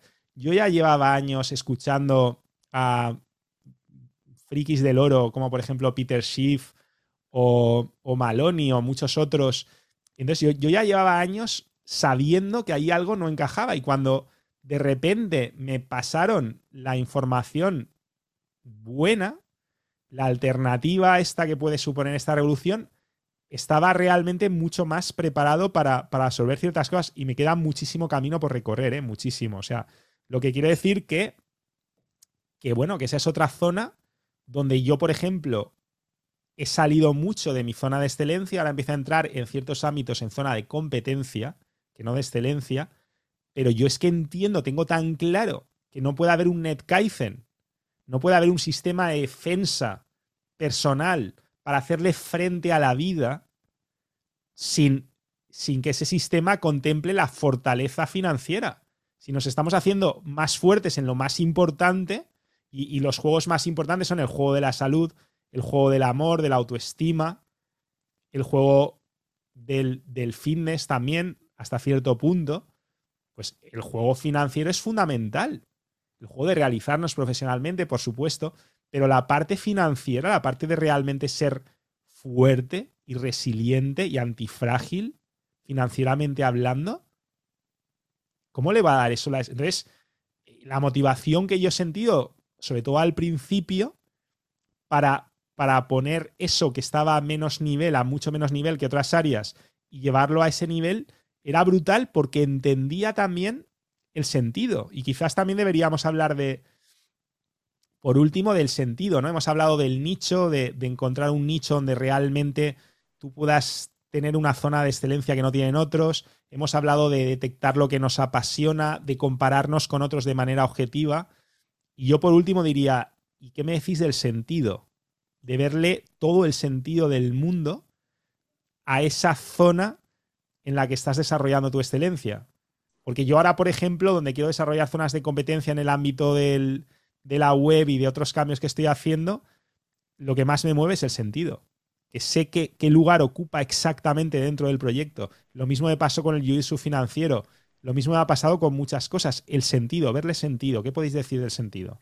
Si me dejáis, os hago un inciso para hilar todo esto. Porque mm, cuando Mariana ha dicho me pregunté a mí misma eh, si eso en lo que estaba haciendo, ¿no? Eh, lo repetiría o lo cambiaría. Y es que cuando nos escuchamos a nosotros mismos, nos podemos dar cuenta que algunas cosas pueden cambiar en nosotros. Es decir, en base a cosas que podemos vivir, experiencias. Por ejemplo, Mario, eh, tú empezaste con todo el tema de la seducción, pero a día de hoy tu proyecto es el NetKaizen, ¿no?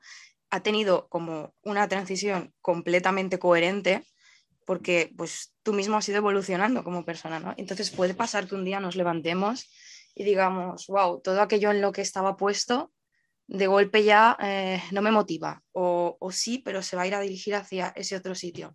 Entonces eso, le tenemos que ir a nosotros ese sentido, pero que eh, puede ser eh, modificable, porque al final somos personas que, podemos cambiar, no somos algo pero, pero fíjate, tú has dicho, sí, tú has ido evolucionando y tal, pero es que aunque no hubiera ido evolucionando, es que tenía sentido. Es que si yo quería ser el mejor científico de la seducción, y estoy utilizando la palabra deliberadamente seducción, que es otra palabra que está bastante estigmatizada, pero incluso si yo me planteaba la seducción como una ciencia, llega un punto en que por coherencia tienes que aceptar que parte del éxito se debe al marketing del producto, pero que luego hay otra realidad que es el propio producto y que ese producto compite dentro de un mercado. Y llega un punto en que si eres honesto como científico de la seducción, te tienes que dar cuenta de que existe una línea de rendimientos decrecientes donde si tú le sigues echando arroz a esa paella, a partir de ese punto la paella ya no empieza a mejorar, sino que empieza a empeorar. Un punto a partir del cual tu tiempo, incluso si quieres ser el mejor seductor del mundo, deja de estar mejor invertido desarrollando rutinas, desarrollando técnicas, estrategias, desarrollando psicología femenina, practicando sargeo, llega a un punto, insisto, en que incluso desde ese punto de vista deja de estar mejor invertido tu tiempo en ese frente y empieza a estar mejor invertido, pues a lo mejor en el gimnasio o estudiando algunas cosas de nutrición o mejorando tu situación financiera o mejorando tu situación profesional y sintiéndote más realizado. E insisto, incluso desde el punto de vista de alguien que solamente se plantea cuál es el mejor camino, o sea, el camino más óptimo para mejorar tu situación con las personas que te gustan. no sé si nos damos cuenta, es decir, que sí, que nosotros evolucionamos, que tenemos que tenernos en cuenta, pero pero es que incluso el, sentido, es que es el sentido, es que llega algo, hay un punto que yo creo que, que mucha gente tampoco le da mucha gente tampoco va a ser capaz de afrontar esto por miedo a los cambios que implica. Porque yo, por ejemplo, cuando llego a la conclusión de que sí, las dinámicas sociales están muy bien, pero hay un punto a partir del cual, incluso desde el punto de vista de las dinámicas sociales, estás invirtiendo mejor tu esfuerzo y tu tiempo en, otra área. Pues eso implica decir, vale, hay que reinventarse. Pues a lo mejor hay que escribir un libro de 1200 páginas y ser un científico también de esto. De nuevo, había más sinergias, muchas más sinergias de las que la gente detecta, porque no puedes llegar a ser muy buen científico de la seducción si no tienes ya una psicología del éxito desarrollada.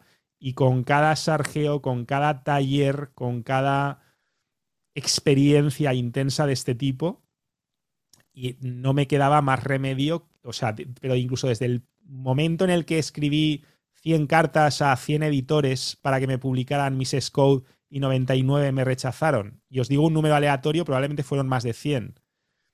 Todo eso ya implicaba un camino una psicología del éxito sin la cual era imposible recorrer ese camino. Entonces, realmente aprovechar todo esto para desarrollar en el Kaizen era, era más sinérgico de lo que parecía. Pero insisto, es que desde el punto de vista puramente conceptual, el verle el sentido a algo es muy importante para perseguir la zona de excelencia. Porque yo llegó un punto en el que dejé de verle sentido, pero insisto, no porque yo no porque yo me desarrollase, no porque yo evolucionase, que también, sino porque la propia coherencia del sistema, la propia lógica, la, propia evolución conceptual que me podría haber pasado a mí, pero te pasaría a ti exactamente igual si eras honesto, porque de eso va la ciencia. La ciencia va de que no importa cómo sea yo, no importa cómo seas tú, si los dos somos honestos, vamos a llegar a las mismas conclusiones si tenemos los mismos hechos y, tenemos resultados objetivos de nuestros experimentos. ¿Vale? O sea, con unas premisas y con ciertas situaciones vamos a llegar a las mismas conclusiones. De eso va la ciencia. Y en este sentido, yo creo que mucha gente le va a dar la espalda al sentido por miedo, por miedo al cambio. Y yo digo que el sentido es más poderoso de lo que parece. Y esto me recuerda también pues, a lo que comentaba Mariam al principio con, con, ella misma, ¿no? Que a veces hay que dar saltos que dan mucho miedo. Que dan mucho miedo. Y esto tiene que ver con, el, con aquel summit, ¿no? Que, en el que hablábamos de reinventarnos, ¿os acordáis? Porque claro, cada vez que nos reinventamos, estamos saliendo de nuestra zona de excelencia. Claro, Pero al final que... volvemos a lo mismo, a veces hay que apostar y a veces tienes que salir de tu zona de excelencia para generar una situación que te permita entrar más, más plenamente en tu zona de excelencia. Por eso claro, el de, el yo decir. comentaba que también podía ser una trampa ese éxito o esa, ese estado, entre comillas, de excelencia si no te atrevías a salir. Es decir, es necesario salir también y dejar lo que has creado para verlo desde fuera con la distancia y aún seguir generando mejoras. Pues la verdad es que tienes toda razón del mundo.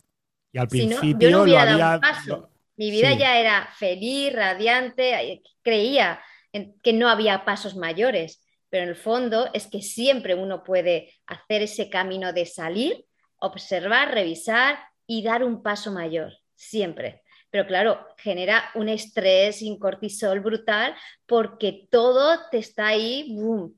¿Qué es lo que yo te respondí? No, no, no, no, no, no, no, no me líes, no me líes, que yo tengo muchísima faena, ¿eh? Yo tengo muchísima faena. Fue mi primer vídeo y lo dije tal cual así.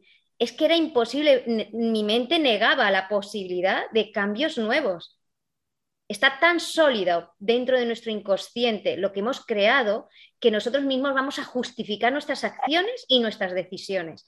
Por eso mismo hay que parar y ser muy honestos y atreverse a generar cambios desde esa misma escucha honesta. Y no siempre se hace. Totalmente. Sí. No, no, la... Un claro ejemplo. ¿Quién se ha llevado mi queso? Igual el queso estaba en un lado, pero es que ahora tienes que salir de ese lado porque el queso ha cambiado de lugar. Esto es, ostras, pues igual esto llevo muchísimo tiempo dedicándome, pero es que ya no aporta nutrientes. Quizá esos nutrientes del alimento los puedo encontrar en otra área y por tanto no puedo seguir con esto porque dedicarme al derecho, dedicarme a tal, eso no va a hacer que yo tenga unos niveles hormonales más grandes o que yo esté en mi zona óptima de saber cómo gestionar mis hormonas o en las finanzas. No, mm, por, tú no puedes dejar en esa, estudiando en esa asignatura, zambulléndote y no hacerte cargo de tus finanzas porque puede llegar un día que lo palmes todo por no haber controlado. Entonces, a ver, ¿dónde está el queso? Vamos a ver dónde, esa zona de excelencia porque igual ha cambiado el lugar. No podemos permitir tener esa inteligencia banal, limitadita de no. Andoni, que los tiempos cambian. O sea, ¿quién se iba a imaginar así 10 años que ahora íbamos a estar tan metidos con las criptomonedas? Que iban a ser tan importantes. Que los streamers iban a tener más visualizaciones que los que están en televisión, que llevan toda la vida haciendo eso, dicen que es más importante eh, tener la habilidad para el cambio que la propia habilidad que tengas. O sea, tener la habilidad de reinventarte, de crecer una y otra vez. Así que algo así te pasó a ti, Marian. Ya tenías algo en lo que eras muy buena y ahora estás, has evolucionado hacia eso que estás haciendo ahora. También basándote en parte en eso. Sí. Claro. Sí, y en amar el perder. En todo momento amar tienes el raíces. Perder es lo que más te ayuda que... a hacer el cambio. Sí. Pero y en el... casos de eh, personas jóvenes como yo, como Alba, es momento de encontrar esa zona de excelencia y crear esas raíces para que en un futuro, si ya no hay YouTube y Twitch y hay eh, el perro PUC, la red social El Perro PUC, es ser unos cracks en eso y poder utilizarlos. Sí, de Yo momento digo... para vosotros hemos dicho la receta básica es que me apasiona, ¿vale? ¿Qué zonas me vuelvo loco y entro fácilmente en zona de flujo? En qué soy bueno y me comparo con gente que esté en mi misma situación para detectar si soy mejor o peor, si tengo una predisposición. Si puedo crear un nicho que no ha sido creado y a qué le veo sentido. Lo del sentido es que yo creo que vale para todas las edades, porque como comentaba Mariam, da igual que tú, si tienes que sacar nuevas raíces, lo que sí que es verdad que estamos viendo, tanto en su caso como en el mío, como en el de Eduardo, estamos viendo que generamos nuevas raíces pero en todo momento estamos permitiendo que las raíces, digamos, más consolidadas nutran a las nuevas. Es decir, tú no estás generando algo de cero, sino que estás bebiendo yo mismo el cambio, la evolución que yo veo súper lógica de las dinámicas sociales antes seducción científica, antes es code, hacia el net Kaizen, muchos expertos de marketing no le ven sentido financiero. Y es verdad que durante mucho tiempo, incluso ahora, probablemente yo todavía esté palmando. Yo probablemente sería inmensamente ultra exitoso financieramente si me dedicara a ser solo gurucillo del amor. Y además tomara un bando, no, tú vas a ser o para chicos o para chicas. Hostia, es que se me dan bien los dos. No, no, especialízate. Pero es que palmo excelencia, da igual, pero ganas en el mercado. A lo mejor a corto plazo sí, pero a largo plazo a lo mejor no, porque a lo mejor no estoy creando un nicho completamente único que tiene muchísimo más sentido. Y desde luego, yo lo que sí que noto es que mi capacidad de generar resultados, de generar valor, valor real, que transforme para bien la vida de la gente en las áreas más importantes de la vida, está en el NetKaizen, está no solamente en un área. Y también noto que aquellos referentes que yo tenía, cuando a lo mejor en el 2005 pues leía Mystery y a Jagler y conocía a toda esta gente y los admiraba muchísimo y los sigo admirando y soy consciente del legado que tienen y de todos los aportes que han hecho, pero también soy consciente de que no me quiero parecer a ellos. Y también soy consciente de que, de que el camino que han tomado los veo un poco atrapados por esa inteligencia estrecha de la que hablábamos al principio. De que da miedo salir, cuando eres el mejor en algo, da miedo salir de ahí. Yo fui el pionero en lengua hispana, en todo el ámbito de la seducción, de las dinámicas sociales, y yo podría verme acomodado en ese nicho porque desde un punto de vista del marketing tenía todo el sentido del mundo. Y tenía todo eso ganado y tenía todo ese liderazgo, pero desde el punto de vista de crear valor vital, yo creo que de aquí a... Bueno, es que no, te diría, no, es que de aquí a 200 años no me arrepentiré, no, es que ya no me arrepiento, es que ahora mismo veo psicología del éxito, lo puedo abrir mil veces, que lo escribí en el 2015, han pasado ya seis años, es que no, o sea, solo puedo sentir gratitud por haber dado ese paso. Y me dejé la piel y pagué un precio muy alto y fue muy bestia. Y muchas cosas que quiero hacer son en esa línea. Entonces, si yo ya estoy contento de haber dado ese paso, estoy seguro de que cuando tenga 90 años estaré todavía mucho más contento. Y al revés, creo que cuando llegue a tener 90 años, si yo mirase atrás y me hubiese quedado atrapado por miedo en ese único camino, en esa inteligencia estrecha, de verdad creo, porque, creo que no me equivoco porque miro a esos referentes y los veo. Y no, no, no, o sea, es, veo que eso, que nos pasamos de moda, que la gente se pasa de moda, pero, pero no se pasan de moda por la edad, se pasan de moda porque se aferran, se aferran a, a eso, exacto, efectivamente, a esa raíz. me, llama la atención, perdonad, pero es que me llama la atención que hemos empezado hablando de la zona de excelencia y hemos acabado diciendo que sí, que está muy bien, pero que no te aferres demasiado a ella. O sea. yo, creo, yo creo que lo que estamos diciendo es que el mejor punto no es el mejor punto, sino el óptimo. Creo que lo has mencionado muchas veces. Por eso sé que las compañías cuando son muy grandes y llegan a ser las mejores, llegan a ser tan grandes que se aferran demasiado a sus raíces que cavan su propia tumba. Y unido a eso que acabas de decir. La muerte del éxito. Unido a eso que acabas de decir, Enrique, y lo quiero decir, Mario, a nombre de todos. En la zona de excelencia no se nos haga una cárcel mental, como el summit del otro día. Ah, qué bueno, vale. Oye, qué gran frase. ¿eh? Ibais a decir, Chicos, perdona. Os tengo que dejar. Eh, no, no, nos, dejamos todos. Y sí, yo también. Va Alejandro a, darnos Me una frase la excelencia, sobre todo cuando no se toca. Para poder seguir moviéndonos a crecer. Saludos, Marian, un abrazo. Un abrazo. Yo sí tengo que, yo sí digo que ojo con la edad, porque todos, todos vivimos en un, en un espacio continuo lineal. Y aquí lo importante es qué puedo hacer desde mi situación, qué puedo cambiar, independientemente de la edad. Y, a ver, yo creo que los que tenemos 20 años, pues contra antes mejor, contra antes mejor. Pero yo creo que no varía mucho de, por ejemplo, que Mario tiene 45 o María 50, 50 sino el, bueno, a ver qué puedo hacer desde mi situación. No, pero sí que cambia una cosa, no, de verdad. Es que esto lo tengo que decir y no es para deprimiros en plan de, uy, cuando seamos más mayores, qué putada. No, no, es que es, es un pecado, de verdad.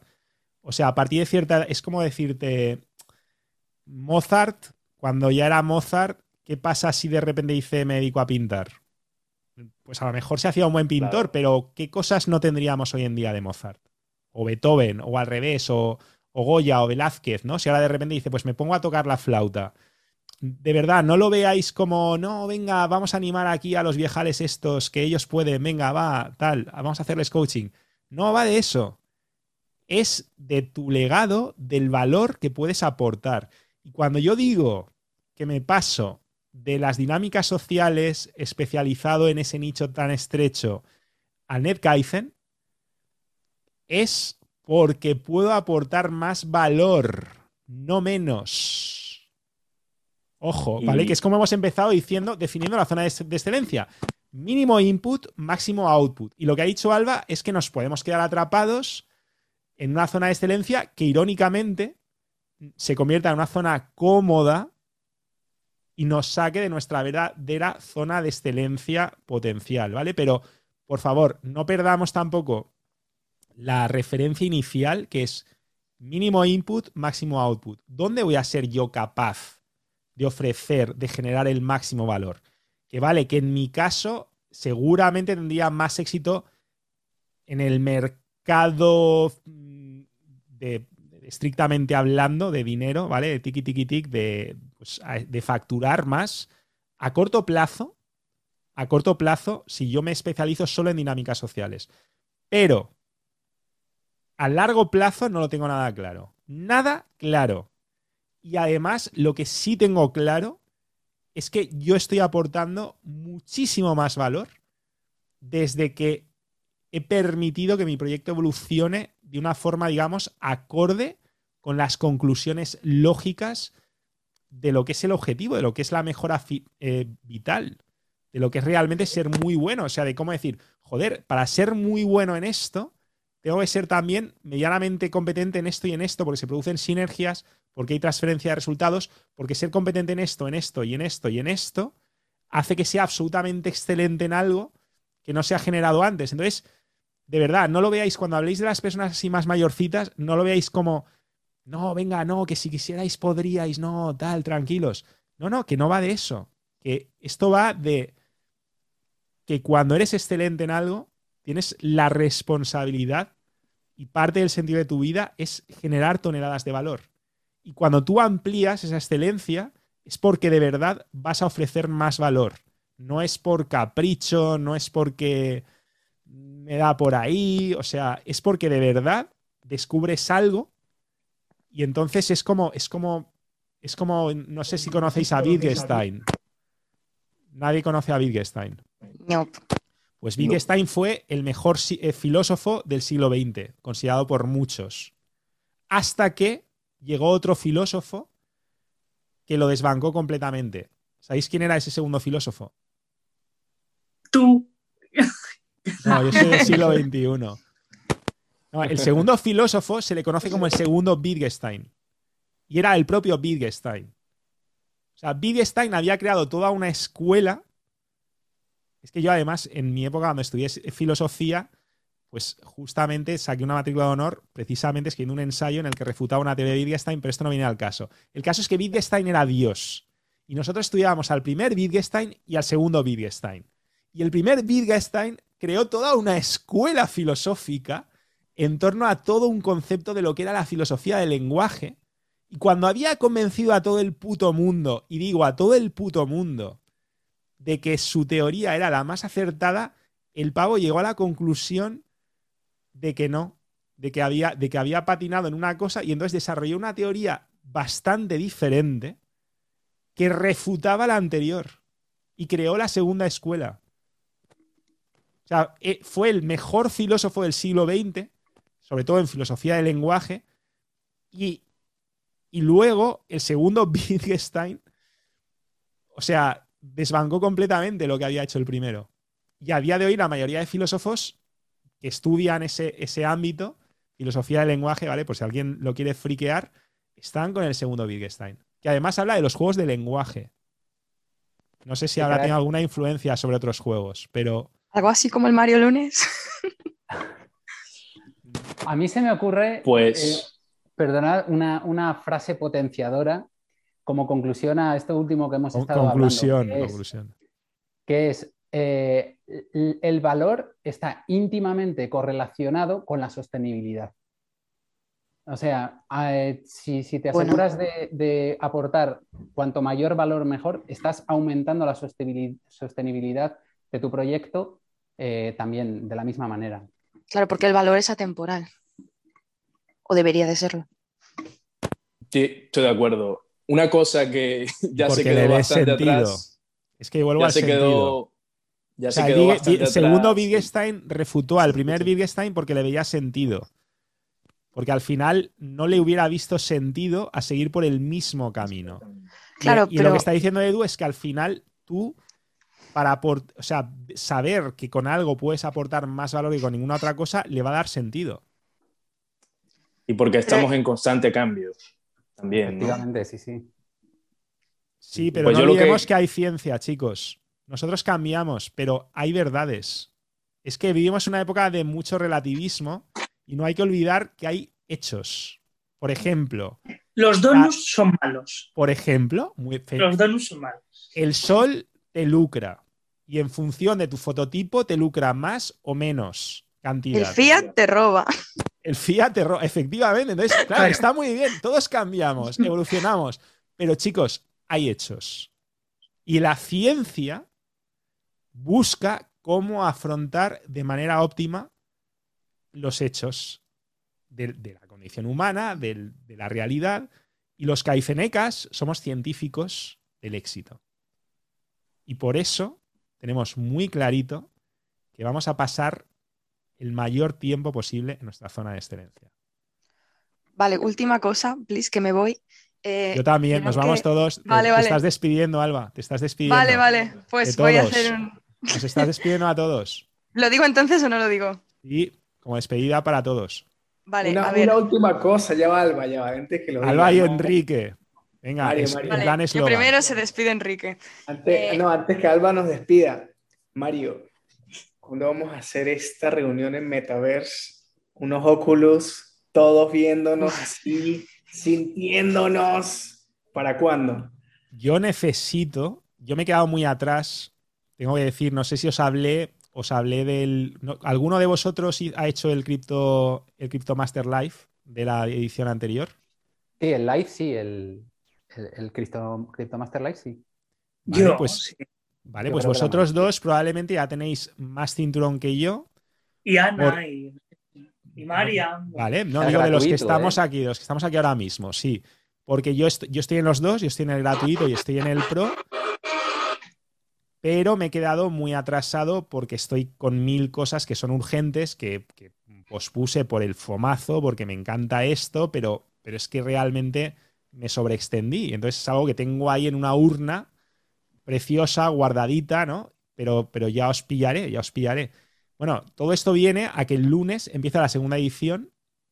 Yo os animaría a todos los que hicisteis el live, el gratuito, a que la volvierais a hacer, porque además estas cosas sí que cambian. Y estoy efectivamente, muy bien, fantástico, porque además todo el tema de los metaversos, de los NFTs, todo esto no deja de evolucionar. Entonces, yo para responderle a Enrique simplemente digo, necesito tantos cinturones negros como sea posible en todo este ámbito, porque efectivamente, como bien ha dicho Edu al principio, hay una cosa llamada equipos y hay, una, y hay cosas que yo automáticamente sé que no quiero aprender.